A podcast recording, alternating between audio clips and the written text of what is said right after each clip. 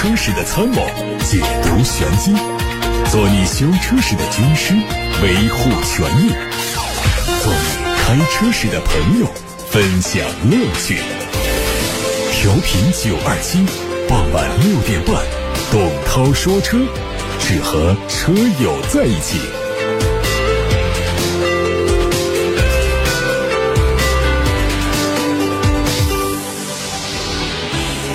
大家晚上好，我是董涛，欢迎听我说车。现在可以把选车用车的提问发到直播间，热线开通八六八六六六六六的留言功能，还可以通过董涛说车的微信公众号以及董涛说车 Pro 微信公众号留言。看新闻，自二零二零年七月份，工信部、商务部等共同下发关于开展新能源汽车下乡活动的通知，拉开了新能源汽车下乡的大幕。三年来，新能源汽车下乡活动走过了十个省市，先后开展了十七站活动，下乡车型。实现销售超过四百万辆，新能源汽车下乡的销量同比分别实现了百分之八十、百分之一百六十九和百分之八十七的增长，成为乡村地区新能源汽车消费的热点和亮点。在二零二三年新能源汽车下乡活动启动仪式暨百场万企江苏省汽车产业大中小企业。融通对接大会上，中国汽车工业协会副总工程师徐海东表示，二零二二年中国新能源汽车年产销量分别完成了七百零五万辆和六百八十八万辆，分别同比增长了百分之九十七和百分之九十三，市场占有率达到了百分之二十六。预计二零二三年中国新能源汽车的年销量将达到九百万辆。最新的销量数据显示，今年一至五月，纯电动市场总共销售了两百一十四万辆，而插混市场达到了七十九万辆。上汽通用别克全新纯电动中大型轿跑 SUV 别克 E 四推出了包括 GS 版本在内的四款车型，售价十八万九千九到二十五万九千九。这是别克品牌基于奥特能平台打造的第二款车，车长四米八一八，轴距两米九五四。它既有轿跑般的时尚造型，又兼顾了中大型 SUV 的实用空间。车内搭载了包括三十英寸的弧形的六 K 屏，还有高通骁龙的八幺五五芯片在内。的全新一代的 VCS 智能座舱和最新迭代的互联技术，并且可以选装超级辅助驾驶系统。续航方面呢，标准续航版的 CLTC 工况下续航里程五百三十公里，GS 长续航版本四驱版是六百二十公里。按照规划，二零二五年底的时候，别克将会推五款奥特能平台车型，加速布局 MPV、SUV、轿车等主流新能源汽车市场。东风本田的新款 URV 推了八款配置，官价是二十四万六千八到三十二万九千八。外观基本是维持了原来的轮廓，整个中网的面积更大。新增的黑爵士版车型通过一些黑化套件，让这台车的质感进一步提升。仰望汽车以十七组问答的形式发布了仰望 U 八的最新消息。这个车在今年四月份开启了预售，预售价格是一百零九万八。官方表示，正式上市的时候售价可能会有小幅度调整，最终还需要等待发布会上确定。内饰信息估计在七月份对外发布，豪华版估计在八月份上市，九月份陆续交付。目前只提供五座的版本。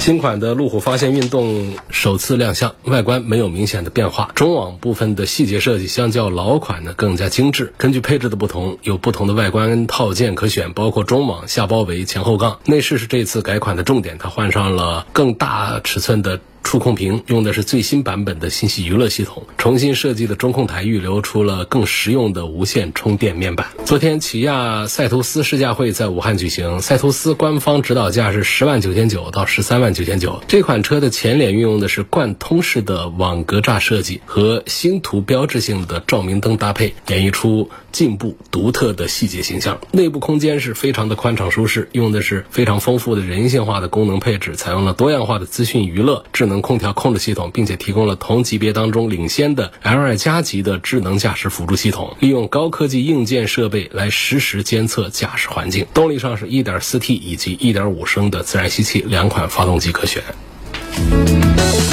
董涛说车，接下来就开始回答大家的选车用车提问了。有个网友说：“涛哥好，麻烦对比一下坦克三百和北京越野的 BJ 四零，谁更值得买？”坦克三百的城市版和越野版有什么区别？哪个版本更值得买？另外，它的真实油耗是多少？坦克三百现在普遍说的真实的油耗在十三升、十五升左右的水平。其实对于这样特别重的一个硬派越野车来说，这样的水平是正常的，是应该接受的。你不能指望它跑到十升左右、十升以下去。那至于坦克三百和 BJ 四零这两个谁更值得买呢？从销量上就能看出来消费者的选择，就是坦克三百一个月能有大几千上万台的销量，但是 BJ 四零的销量具体数字我不知道，反正就是比较低的，应该就是千把两千台的一个水平。最好的月份在去年年底的时候做促销活动什么的，才冲到一个四千辆，这个还没有到坦克三百的正常销量的一半。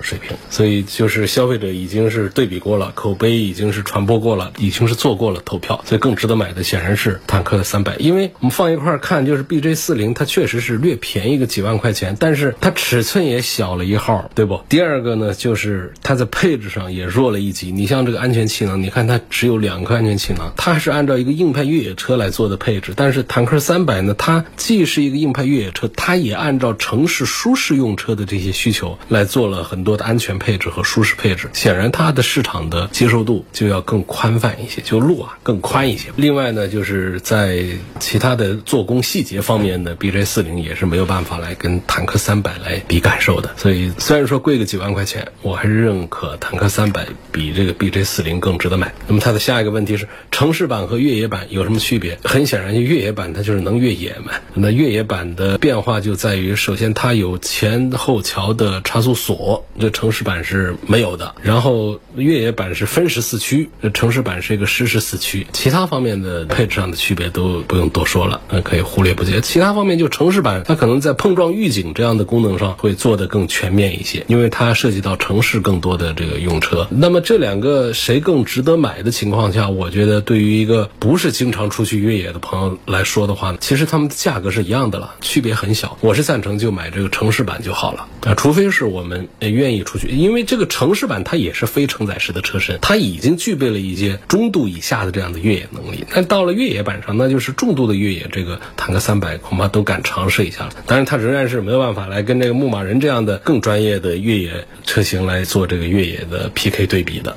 来看董涛说车微信公众号后台的提问，有一个网友叫刘勇，他说：“董老师咨询一下，想对刹车卡钳改装一下，我是装这个卡钳罩子呢，还是喷油漆比较好？”显然这个。不要装这个卡钳罩子啊！我不知道这是谁设计的这么一个玩意儿，这个显然有安全隐患的。因为这个汽车的刹车钳它都有固定尺寸，有都是很小的间隙的刹车钳的周边，刹车钳的这个罩子呢。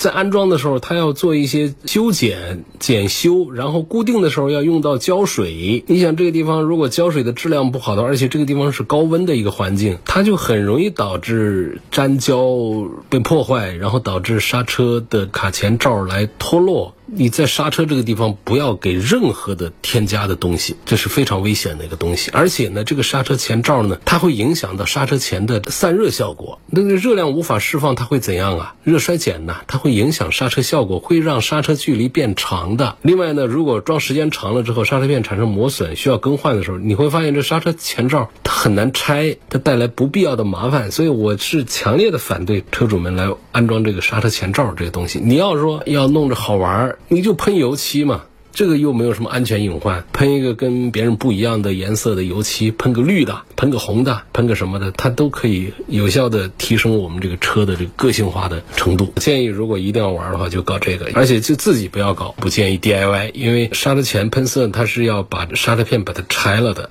这个刹车这方面的事儿啊，就是尽量的，如果你自己就是师傅，那就算了；就是我们一般的普通消费者，就不要动这个心思。四 S 店也不做这个事儿，因为这也涉及到刹车方面的一些事，而且这个事儿应该是他赚不了什么钱，可能就没这个项目，他不好给你记工时，他不好弄，所以还是在外面找这样的熟悉的汽修店呐、装饰店、改装店来给你做喷漆的这么个事儿。二零一九年十二月份上路的轩逸跑了一万三千多公里，，4S 店说要换变速箱油，你觉得有必要吗？这个我不能武断的跟你说没必要。轩逸是个 CVT 的变速箱，CVT 的变速箱的换油的话呢，还是比较注重看这个公里数的，就是六到八万公里来做更换。你这才一万三千多公里，按道理是没必要换，但是就很难讲哦。他后面又有一条留言跟过来，他说四 S 店拆开那个变速箱的放油螺丝，放出一点点变速箱油，说黑的让我换。对他一个就是目测，再就是 CVT 油呢，它是可以根据这个电脑系统的劣化度的值来参考是否要更换就是可能你的时间不长，或者说你的公里数并没有达到六到八万公里，但是你这个油它确实是变质了，就是金属有摩擦、有粉末、有碎屑，它破坏了油液的润滑效果，它会导致更多的磨损。所以如果确定是这个油变质了，是有问题了，那该换就是得换。但是就是你问这个一万三千多公里是该换不能换，这个我就可以回答说不该换，没到时候。不排除有少数的汽修店想挣钱，因为。你变速箱油，你只要加进去，你换油也换不干净。加进去之后跑个几千公里，你放出来那肯定是个黑的，这黑的程度不一样而已。所以就这个点说该换不不能换的话呢，就是我不能给你肯定的答复，因为我不知道这个油液是否真的就变质了。网约车的朋友说他的车跑了五十万公里还不烧机油，有这么牛的发动机吗？肯定是有的呀。烧机油是一个普遍的现象，但是并不是所有的车一定烧机油。二十万的预算能买个什么样的高端品牌的二手车适合女孩子开？三年五万公里左右的奔驰 C、宝马三、奥迪 A 四，二十万有缘能碰到品相好的、成色好的，拿下应该可以。二零二一款的本田 CRV 低速堵车的时候，走走停停的时候刹车异响，到四 S 店检查说正常的，说这就是 CRV 的通病。我问这是不是正常的？这显然刹车有异响，那就是不正常。但是有印象就是刹车批次的这个刹车卡钳是要换，换了就可以解决这个问题。是听说过，但是印象不深刻啊。家用车买燃油车好还是新能源车好？这还得分车型。你家里如果一直是在开燃油车。现在换一个新能源车，这个我支持的概率要大一点。就是家里我们还没有过燃油车，我觉得现在燃油车也不用担心说过个几年燃油车就会彻底淘汰就不见了，因为燃油车现有的存量太大了，今后好些年燃油车也会继续存在。所以你家里你一台燃油车都没过过手的话，直接进入到电车的这个时代，因为电车的选择面目前还是没有燃油车那么的宽。电车现在几个热一点的产品，主要还是集中在三四十万，但我们很多人想买个十几。二十万的一个车的话，这选择面其实是不宽的，就是这当中的值得推荐的、畅销的好一点的电车是不多的。但这当中十几二十万，你要是在燃油车里面挑的话，那可就大有车在了，就好挑的很。论品牌啊，论销量，论性价比啊，各个方面也都行。另外就是还要看你家里的这条件，就是你的充电桩有没有地方安，方不方便，或者说单位充电方不方便。你两头都不方便的，你弄个电车干什么呢？你每回要充电，你还得出。出去找最方便的，还是回家之后看觉得电量比较低了，低于百分之五十啊这样的情况，咱们就给插上充。这样我们在室内用车的话，永远不会在外面去找充电桩，永远不会为到哪儿去充电来犯愁。那能源对于我们车主来说，就是一个完全无感的一个存在，这就特别好。电车和油车这个之争的话，其实在现在仍然没有一个绝对的话说建议买油车，建议买电车，要分这个车型来具体的看待。还有一个点呢，就是我们平时跑的里程数不大不小的，买电车合适一些。就是你老跑长途的电车不合适，你每天就跑不了几公里路的那种，或者几天都不动一下车，你买个电车干嘛呢？因为你就油车，你一年你也加不了多少油，那这个节油的这个优势其实是根本就体会不到了。还有一位网友说，一九款的奇骏那个刹车片在卡钳里头间隙过大，每次倒车刹车都有啪啪的撞击声。四 S 店说是正常的，请问这个情况正常吗？这肯定都不正常。你这个刹车系统它就应该是没声音的，倒车啊干什么的？如果出现声音呢，要么就是盘的问题，要么就是钳的问题，盘片的问题，或者是刹车钳的问题。一汽大众。速腾 1.2T、1.4T 最大区别是什么？这是来自董涛说车 Pro 这个微信公众号后台的留言。就最大区别，价格不一样，1.4T 贵两万块钱呢。然后动力不一样，1.4T 的稍微正常一点，1.2T 的是还是比较慢的。还有什么区别？因为发动机的排气量是不一样的，一个1.2排量，一个1.4排量。它们是同样一个发动机的技术，同样一个规格型号，EA2A1 系列的两台不同排量的发动机，1.2T 的叫 DLS。呃，1.4T 的是 DSB。基本上一样的，但是就是从购买的角度的话，尽管 1.2T 的要便宜个一两万块钱，但是我还是不主张在速腾上用这个 1.2T 的，因为这个车本身尺寸是还在那儿，就这个车就特别的慢，开的也不好。我建议还是买它的 1.4T，或者说就是总体上对于这个一汽大众的这个速腾，我的推荐指数就不是太高，因为它全系还是在用有一定概率出毛病的干式的七速的。双离合变速箱，这是很让人恼火的一件事儿。那变速箱一直在生产，它怎么都用不完。你这种情况下，我觉得你还不如去买一个朗逸，买个上汽大众的朗逸去。反正我也不要动力，我起码我要个安心。你买它1.5排量六速手自一体，安心的一塌糊涂。当然啊，到那个朗逸的 1.5T 上去也是一样的，上七速的干式的双离合变速箱。但是我记得在速腾里头，好像除了一个低配的一个手动箱之外，就找不到六速手自一体。嗯，好，总之是不是太推荐啊？我六幺八买的油路三效到货了，今天早上去加油站加油搞忘记了，白天跑了十来公里，现在加进去还有用吗？还是等下次加油的时候再说？加吧，十来公里算个什么？你这一箱油不得跑个五六百公里啊？那是几分之几啊？这一算忽略没问题。奥迪 Q5L 换车选 Q7，驾驶和乘坐质感提升大吗？大呀，这规格不一样啊，它不是说外观长得差不多呀，空间大一点点这么一个区别。那个底盘的悬挂的那种质感呐，车厢的那种静谧性啊，甚至于你摸到的材料、闻到的味道，整个的高端产品和中端产品的区别，它都是非常大的。所以我为什么经常就是因为我们平时试车的时候，从几百万到几万块钱的车，那上下全兼容都是这样的话，我们对一个车的评价才。稍微的偏向于准一点。那如果说我们平时完全不开车的，就是你试一个二十万的一个车，你都觉得挺好。但是你要上一个两百万的车，你看这个区别那得是多大？不能仅仅的看这车只是豪华配置上有一些区别，它整个的研发平台啊这方面，高端车和低端车之间的区别都是非常大的。它会体现在我们驾驶感受、乘坐感受上的巨大的区别。